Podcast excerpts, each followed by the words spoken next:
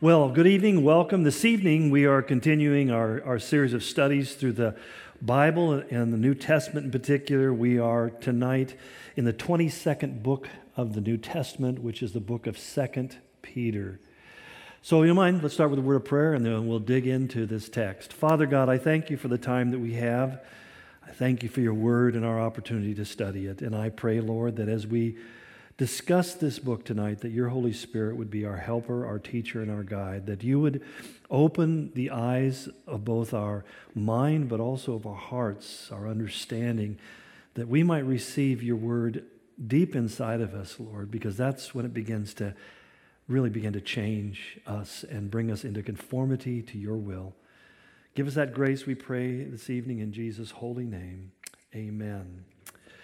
Well, the book of Second Peter, the letter of Second Peter, more accurately, um, attests in its opening to have been written by the Apostle Peter, verse 1, chapter 1 Simon Peter, a servant and apostle of Jesus Christ. Now, you may be wondering, why do I take the time to comment on such an obvious statement? Because uh, it is probably, the book of Second Peter is probably the most um, challenged of all the writings of the New Testament or even the Old Testament in terms of it actually being an authentic letter from the apostle.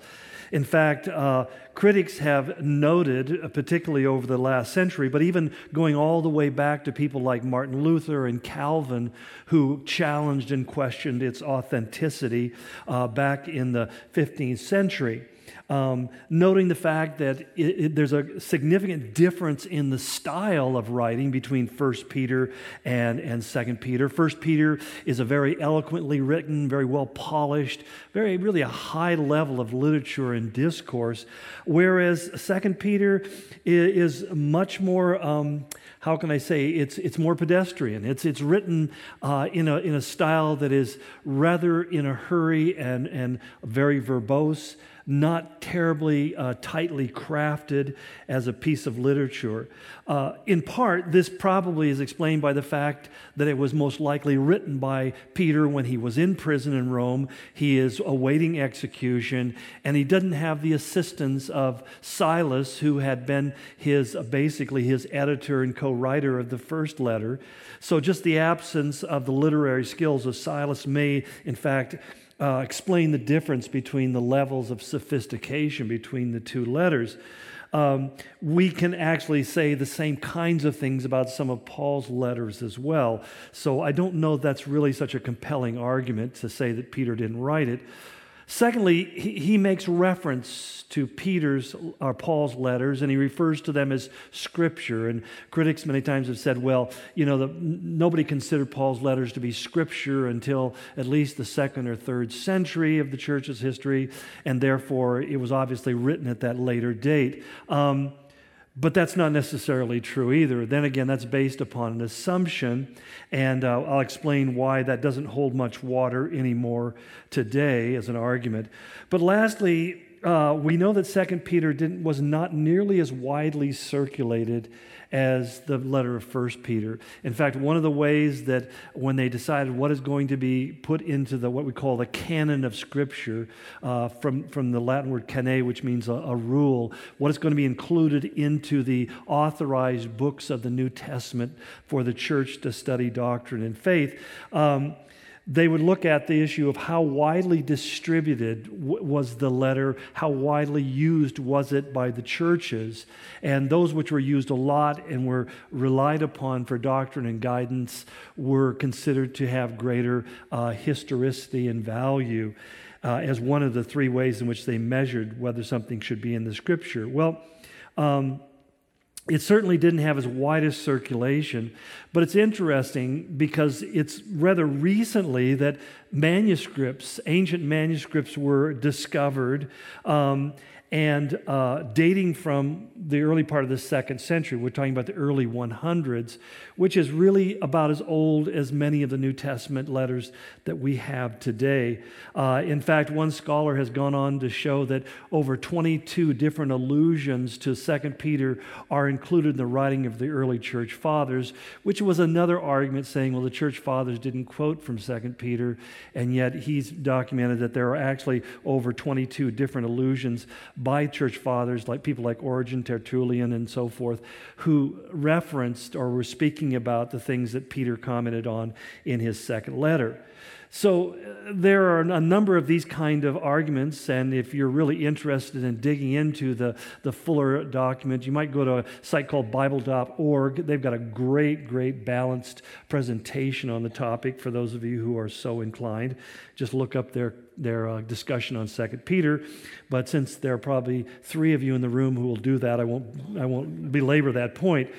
But the question we would come up with is well, then how did this end up being included within the biblical canon and considered to be part of the uh, divinely given scriptures? Well, the first thing was its content. Uh, despite what anybody was saying, whether they questioned Peter wrote or not, the point was that what it says is valuable and it's, it's pretty powerful. And you, you can't read Second Peter without being gripped by the power of its message. And that's something that was recognized from earliest times, so that it's interesting because we find that uh, the early church was very, very fastidious about identifying uh, who was the actual writer and whether they were historically su- supportable. So it was that content, first and foremost, that people, even when there was a question, didn't want to set it aside because they said the message is important. Uh, secondly, we have what's called the internal testimony. In other words, what does it say about itself? And that's where verse 16 of chapter 1 is, is, is a pretty powerful statement since the writer, who uh, Peter claims to have been an eyewitness of the transfiguration. He says in chapter 1, verse 16, he said, We did not follow cleverly invented stories when we told you about the power and the coming of our Lord Jesus Christ, but we were eyewitnesses of his majesty. You remember the transfiguration of Christ where Peter, John, and James go up into, into the mountain, which would have been uh, Mount, uh, Mount Hermon in, in Israel. They went up with Jesus into the mount, and he was transfigured, literally taken up, and he appeared to them in his glory, glorified body with, uh, with Elijah and, and uh, Moses on either side of him. And so uh, Peter, the writer, makes reference to being an eyewitness. This he says at that moment he says, "For he received honor and glory from God the Father." When the voice came to him from the majestic glory, saying, This is my Son, whom I love, with whom I am well pleased. And we ourselves heard this voice that came from heaven when we were with him on the sacred mountain. So that uh, essentially he's saying the same thing that John says in the opening of his first letter when he said, The word of God that we've seen, we've heard, that our hands have handled talking about Jesus being a physical representation or, or literally being uh, in their presence. Uh, so that testimony, of course, helps to substantiate the authenticity of the letter. But thirdly, uh, and this is probably kind of a wonk piece of information, but I throw it out anyway because it's really quite significant. Um, when we compare 1 Peter with 2 Peter, there are over 153 words that are shared in both letters. Now, you may say, so what? Well, the point is that doesn't happen very often. In fact, there are more shared words before, between those letters than there are in any of Paul's letters. So there's only about 364 uh, words in, in the entirety of these books, and yet they have a significant percentage. Almost half of the words are the same. In other words, we have the same vocabulary. And I, I, would bet you that if you were to take three of my sermons over the last 20 years, you would probably find that I tend to use the same six words over and over again. So, it, you know, there's a kind of a shared vocabulary, there's a way of saying things. In fact, one of the guys one time said, Do you ever realize how many times you were, use the word dynamic? So I stopped using it for a couple of years because I thought I probably have exhausted all my, my opportunities and I'll have to start paying a royalty to use it anymore. But we do that. You and I do that. We, we, we have certain phrases and words and means of expression that are common to us when we communicate.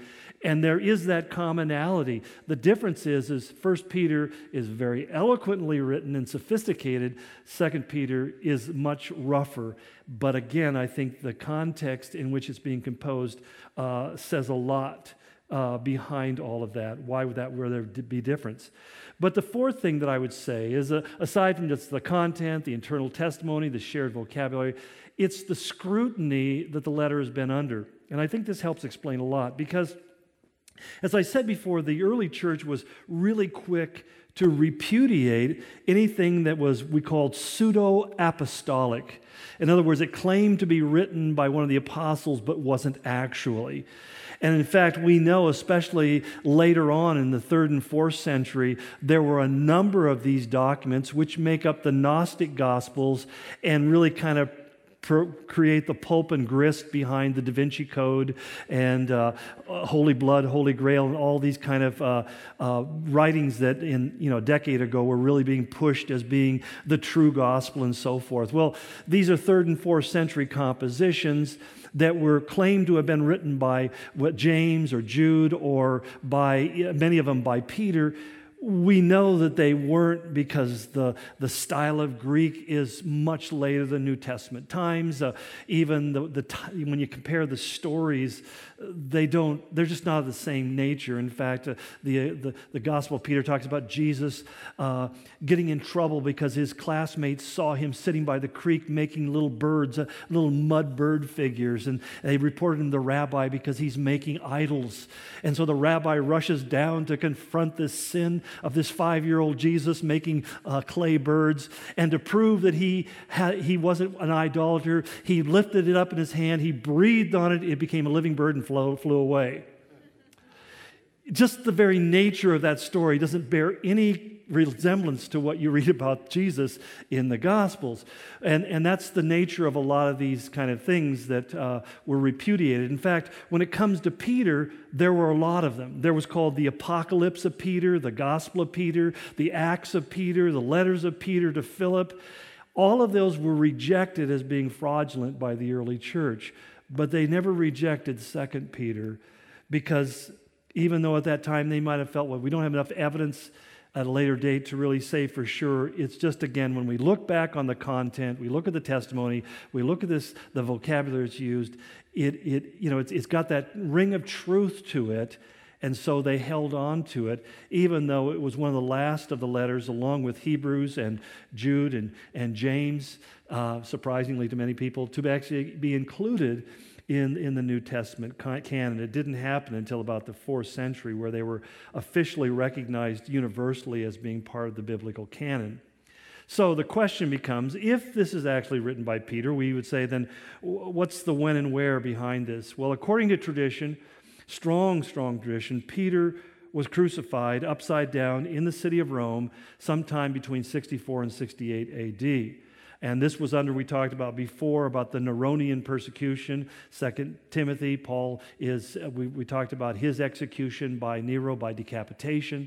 And of course, Peter's, in First Peter, we talked about last week about his crucifixion as well. So we put it in that time frame under the Neronian persecution. You recall that I said it was the first official uh, Roman government sanctioned universal persecution against Christians, the, the first of 10 that would come over the next 200 years. And it was therefore assumed to have been written probably very early on in this period from the city of Rome. And that really does help explain what we find in the letter itself. But before I go there, who is he writing to? Well, in chapter 3, verse 1, he makes this statement Dear friends, this is now my second letter to you. So, his second letter, referring back to the first letter, and we talked about last week, who is the first letter sent to? Well, as we can see on the map, it's that part of Asia Minor, which today is actually modern day Turkey. You see at the top Bithynia, Galatia, Cappadocia, Pontus, Asia, all of these regions, which were really at that time were, were where the Christianity was exploding and, and the growth was really significant. As a consequence, it was creating a great deal of social disorder and chaos.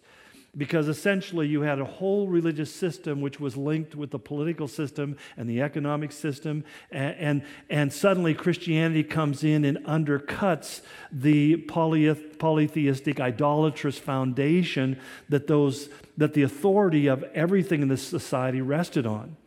And so Christianity was viewed as being a very disruptive element. And so as it began to spread, especially amongst the poor and the slaves, uh, it began to create real stresses within those communities. And that's why we talked about in 1 Peter that Peter addresses the issue of widespread persecution. Christians are coming under a lot of persecution prior to the Neronian persecution, but now this is more specific. We know it's coming against uh, the church as a whole. And it's interesting because Paul does not, or Peter doesn't speak to the issue of suffering in the second letter. He speaks to something more concerning, I think, to him at that point. Well, what he is uh, basically saying, or way I would describe the letter, is it's kind of like Peter's last will and testament. I mean, think about it. You're in prison, you know that your execution is a surety, you're going to die, and you're looking out over the church from a, from a uh, you know, literally a figurative sense. You're looking at this church. Paul has been executed, so that the two key leaders of the Christian movement are about to be removed from the scene, and the concern begins to shift to what is going to be the future of the church. And what Peter, as well as Paul, were constantly concerned with was the presence of false teachers. In fact, uh, Peter makes a statement. He says in chapter 2, verse 1, there will be false teachers. And he goes on to say, who will secretly introduce destructive heresies, even denying the sovereign Lord who bought them, bringing swift destruction on themselves. Interesting way of phrasing that. They'll bring destructive heresies. In other words, these are, a heresy literally means something that causes a division, it's a cutting. In other words, so when we talk about heresies, we immediately think, well, it's a false teaching, but that's what false teaching does. It divides the church. And he says these are, these are destruction. Dividing the church is the most destructive thing that can happen to it. And he says they will secretly introduce these. In other words, the idea is that it'll be subtle distortions. In other words, uh, when a, a Korean airline uh, 007 uh, was shot down by the Soviets, and I think it was 1973. Uh, they had taken off uh, from uh, Alaska, flying to Korea, and they had made a, a, a one digit error in the setting of the, uh, of the compass and as a result, they, in their navigation, they just simply parted from the true route a little bit. By the time they got over uh, Russia, they were hundreds of miles into Russian airspace.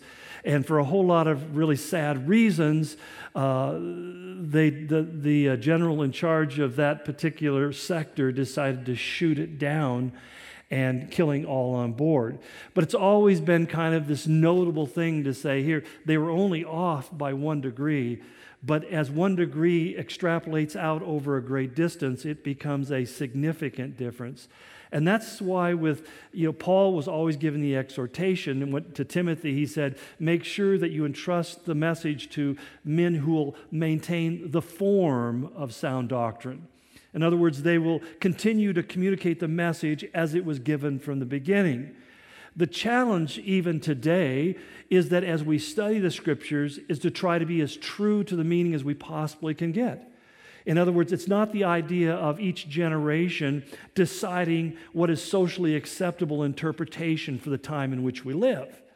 So that we see this historically, uh, not just here, but everywhere throughout history, where people have looked and saying, well, you know, times change and this would be awkward to take this literally. So why don't we interpret it this way? Or why don't we just kind of not include that? I remember one translation, that modern translation, which actually, on whole, I really do like quite a bit, but I'm not going to mention it. But he, when he came to the Paul talking about uh, in Corinthians about speaking in tongues, his notation was, well, this was obviously a slip of the pen. I'm not sure what that means. but, but basically, rather than just simply saying, let's tackle this straight on and see how we can address it, he just basically says, we don't really need to think about that anymore. Let's not pay attention to that. Uh, reminds me of the uh, Wizard of Oz. Pay no attention to the man behind the curtain. But the point is that the challenge for us as followers of Jesus and students of Scripture is that we really kind of take it straight on and we try to understand what does it mean? What, how do we apply the scriptures literally today, not how do we massage the scriptures so that we, don't ha- we can avoid social conflicts? And we see it with some significant issues in the day and age in which we live. I think things like we talk about same sex marriage, the, the, the temptation for many that I find that some yield to is the simply saying, well, Paul really probably didn't mean that, or Moses didn't really mean that, or this doesn't really mean that, and therefore it's really okay. And so we, you find people writing things saying, well, what, what the sin of Sodom and Gomorrah was, was, a, was a, a failure to be hospitable to strangers. You know, and it's like, really? I mean, I don't, you laugh, but I mean, I, I've had to have this conversation with people who, who were really desperately trying to convince me that it was bad manners that God caused them to destroy Sodom and Gomorrah. I, I know that's not true because I, I'm still walking. Uh, you know, bad manners were that something irritating to God. I would have been toast a long time ago. Uh, if you don't believe me, just ask my wife. So it's just like, it's, it's amazing to see this sometimes. Sometimes I have to admit, I just kind of get, get uh, puzzled.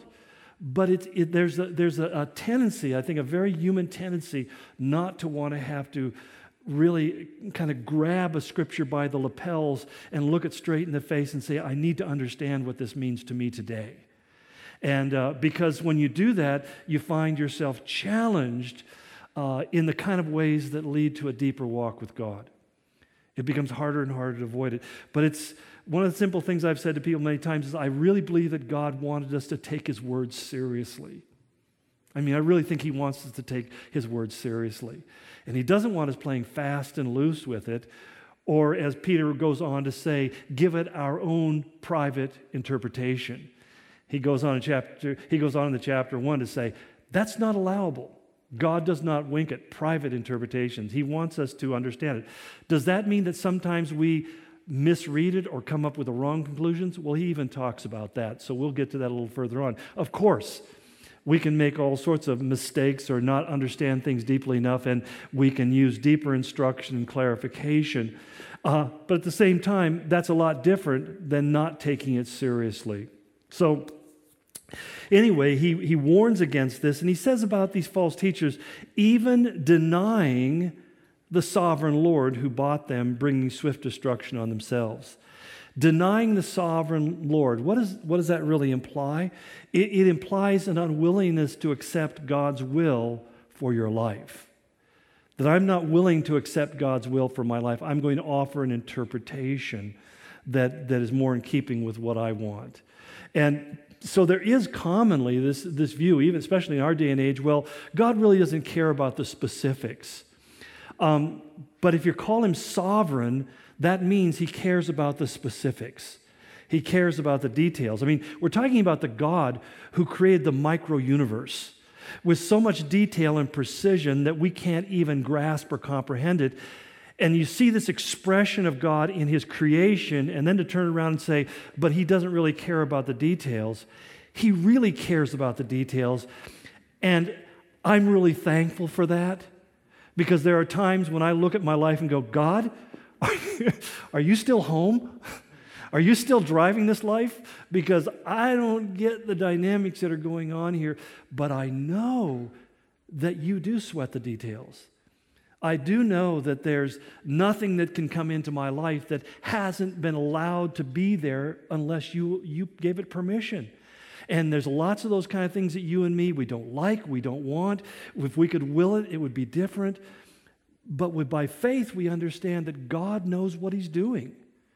And He hasn't just simply left certain things out there to figure themselves out.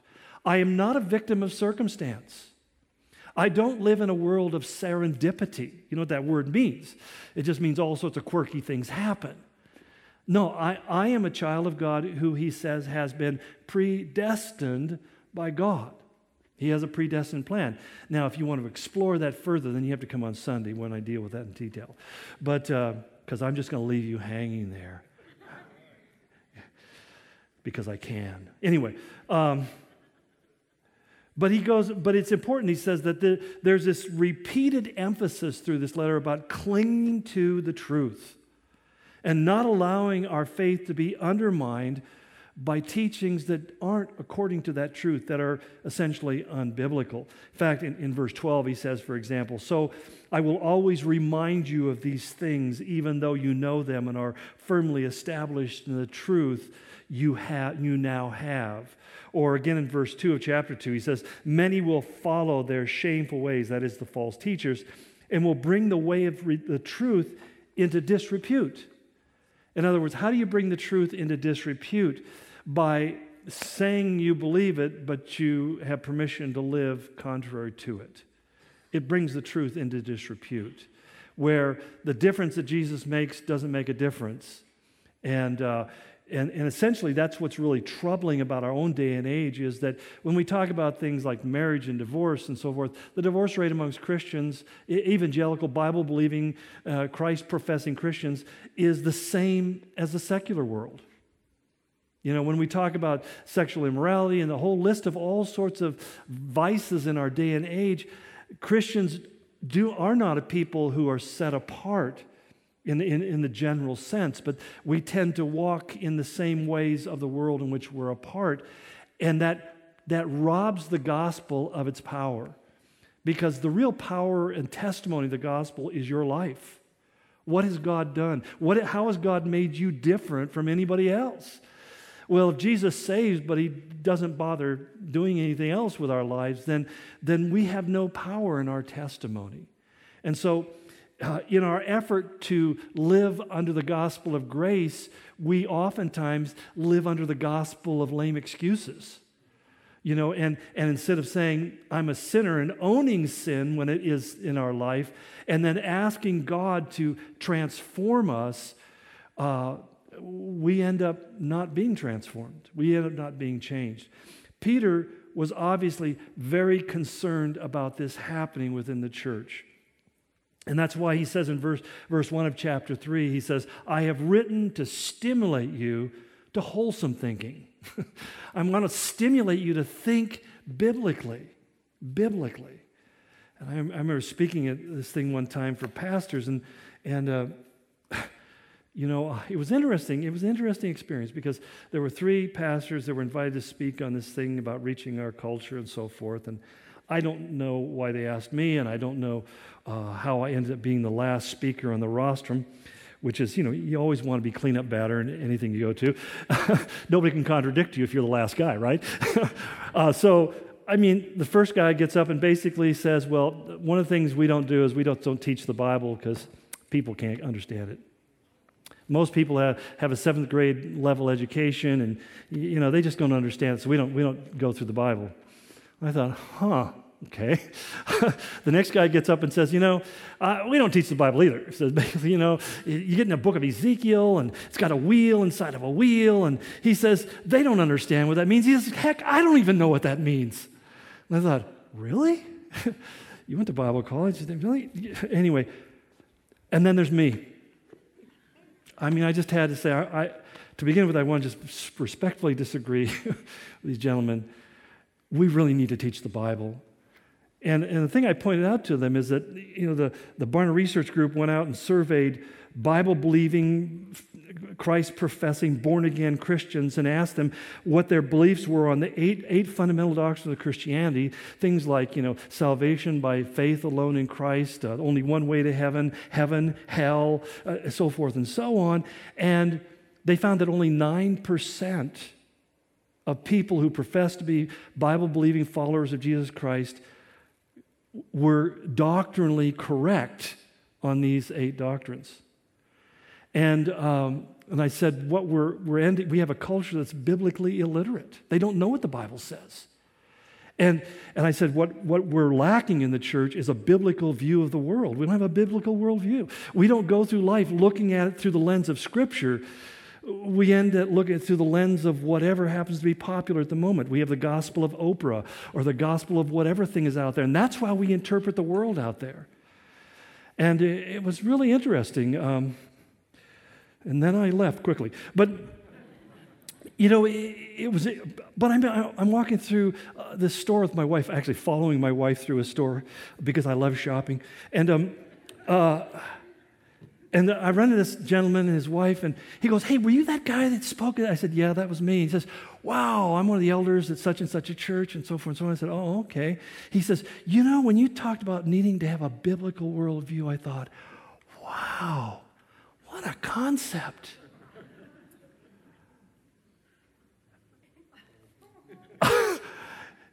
I'm sure the unbelief on my face was evident.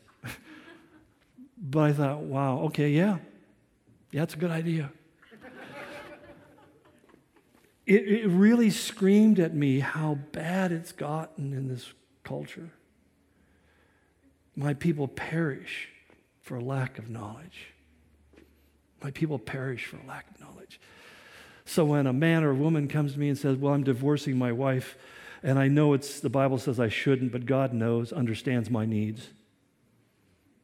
And I said, Oh, he understands them perfectly. do you understand the consequences of that? I mean, do you understand what God says are the consequences of that? And, and, and oftentimes, well, what do you mean? It, it's a sad thing, and I think that uh, it was one of those things that Peter, in his prophetic, his prophetic position, could look into the future, not just the short term, he could see the long term. He could see what would happen with the church, that our, the people wouldn't know what the Word of God says. They wouldn't have that foundation from which their view of the world was being informed. But they were letting their own imaginations and the culture around them to inform them and they were making their decisions as a consequence, and they were doing it to their own destruction. When Peter and Paul died, I mean, I, Peter must have understood that his, their moderating influence was going to be absent. Because he says in verse 13 of chapter 1, he says, I think it is right to refresh your memory as long as I live in the tent of this body, because I know that I will soon be put aside, as our Lord Jesus has made clear to me and I will make every effort to see that after my departure, you will always be able to remember these things. And so he wrote them down with great care. Even while Peter and Paul were alive, we find as soon as they would move physically from one area to another to start a new work, there were always uh, ambitious men who would swoop in to gain positions of authority and influence. In fact, in Acts 20, Paul spoke about that as he was going to Jerusalem and, and, and, knowing that nothing good was waiting for him when he got there. He said, I know that after I leave, savage wolves will come in among you and will not spare the flock. Even from your own number, men will arise and distort the truth in order to draw away disciples after them. That they'll literally change the truth in order to make themselves popular in the eyes of men, to create a following after themselves. Because, I mean, it's a simple reality. If you teach the Bible literally and from cover to cover, you're going to have huge opportunities over and over again to say things that will offend people. I mean, let's be honest. I read it and I get offended. I don't like what God says to me sometimes.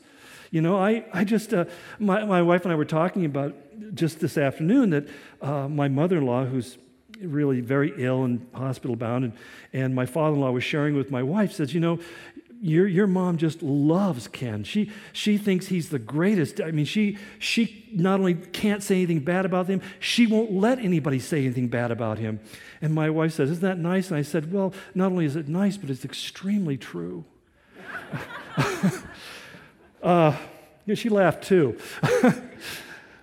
but it's, you know, I mean, I like to hear things that make, I love reading things that really make me, convince me of God's deep love for me because I need that all the time. I'm like you, I have these deep insecurities and identity crisis issues. Okay, so I love reading about the greatness and the depth of God's love for me, but I really struggle when God has a way of bringing me to a passage that just nails me. And I have to sit there and say, God, I am guilty. I, I, this, uh, this is my issue. I own it. You know, that's not a fun place to be, but it's also the place where change takes place. Not that you resolve, well, I'm going to be different, because that doesn't really work all that well. But when we confess our sins, 1 John 1 9, He's just and He's faithful, not only to forgive us, but to change us. He fixes us. But where, how does he fix? He fixes us when we are willing to admit that we need fixing. That's what confession is all about. God, I need fixing. Would you please fix me? And He's faithful to do it. Sometimes He does it with a sledgehammer, but that's, you know, what you have to have sometimes. But he said, you know, there's going to come in, these guys are going to swoop in, and they're just going to, they're just going to say, let's take away the unfortunate things. I had a pastor one time tell me, he says, well, I, I, am teaching through this particular book of the Bible. And I said, wow, that's great. He says, but I only teach on the things that communicate God's love. The things that don't, I skip. And I thought to myself, hmm, I wonder if I could get away with that. but it's like, how, wait a minute. God's love is seen in his discipline. God's love is seen in his correction. We're told to speak the truth one to another in love. So that if I, Paul, uh, Solomon said in Proverbs, you know, that secret love is a betrayal, essentially. When people say, Well, I, I love you, and they just tell you what you want to hear, they're not doing you any favors. Now, when somebody comes to you and says, Look, I see this thing in your life that you need to deal with, that's never fun. It's never pleasant. It's not pleasant for the one who's doing it, and it's not for the, pleasant for the one who's hearing it. But it can be life saving sometimes. It can be soul saving when somebody says, I see this thing in you and I'm concerned about it. That person can actually be rescuing you from making a decision or giving place to something in your life that can be terribly destructive. And to just say, Well, I don't want to feel awkward, so I'm not going to say anything, is not the expression of love. Love lays itself down. Even if in laying itself down, it becomes the doormat for somebody else to wipe their feet. Nonetheless, that's what love does. And so, this whole thing of, of speaking the truth is a powerful thing.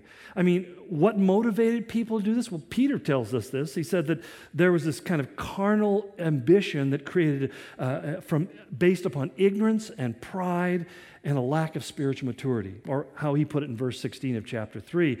He said, Paul's letter contains some things that are hard to understand. anybody who has ever studied Paul's letters would go, Amen.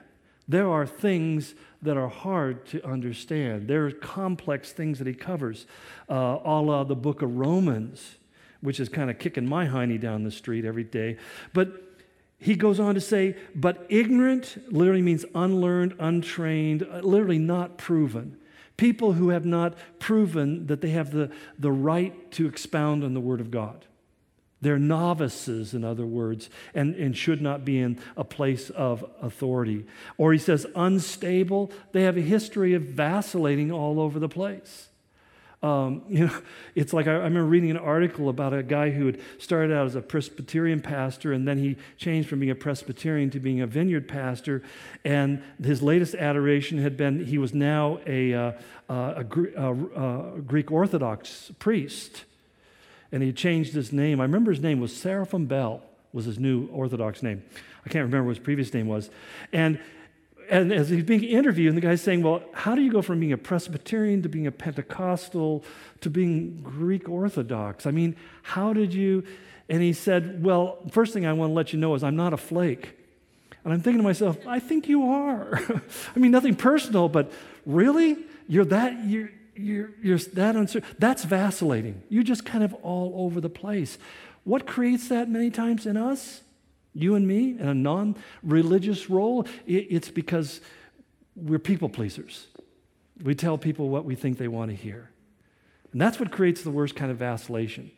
We go and take a survey and say, What do people want to hear? That's what we'll talk about. And instead of saying, We're just here to declare the truth and the whole truth and nothing but the truth to the best of our ability because none of us has it down pat. But he goes on to say what they do is they distort Paul's writings as they do with the other scriptures. That word distort is interesting because it means to twist or to wrestle or to wrench, or one lexicon said, you torture its meaning. In other words, you, you take a text and you just keep on twisting it and twisting it and twisting it. It's like when, when, we, when I did wrestling in school, the idea was to control your opponent, to make him submit to your will. And uh, it, my brother did that to me. He held me on the ground and he would let spittle hang down between his mouth and he would let it get right next to my nose and he would suck it in and then he'd go, Say, uncle. And he'd do that over and over again until he lost his spittle control and usually hit me square in the mouth. Um, but what was he doing? He was trying to terrify me and torment me into submission. Well, that's kind of the idea that Paul's talking about, or Peter's talking about here. They just keep on twisting it until they come up with a meaning that fits into their back pocket and says what they wanted to say. And yet, and you know, a friend of mine put it really well one time. He said the best way to keep the context is when you look at a passage, read the 20, 20 verses in front of it, read the 20 verses after it, then you get the context of what he's saying. But if you just take a verse and you pull it out and have it stand on its own, you can, you can spin that thing like a top and make it stand on the head of a needle and make it say whatever you want. And that's the idea that you're using the scriptures to manipulate your audience rather than declaring to them what the scriptures actually say. Um, key verse I like verse 4 of chapter 1. He has given us very great and precious promises, so that through them you may participate in the divine nature and escape the corruption in the world caused by evil desires. That God has made promises to me of what? That He's going to let me, He's going to enable me to escape the sin that destroyed my life before I knew Him. Not so that I can continue to live in that same bondage that was so destructive before I ever met Him. His desire is to bring escape into my life. Which brings me in the last three minutes and 49 seconds to the outline. And, and very simply, three chapters, three points. Point number one, I simply term be consistent. When he says to make your calling and election sure, verse 5 add to your faith goodness, and to goodness knowledge, and to knowledge self control, and self control perseverance, and perseverance godliness, and to godliness brotherly kindness, and brotherly kindness love. For he says, if you possess these qualities in increasing measure, in other words, God's intention is for you to grow in your faith, not stagnate in your faith, but to grow in your faith.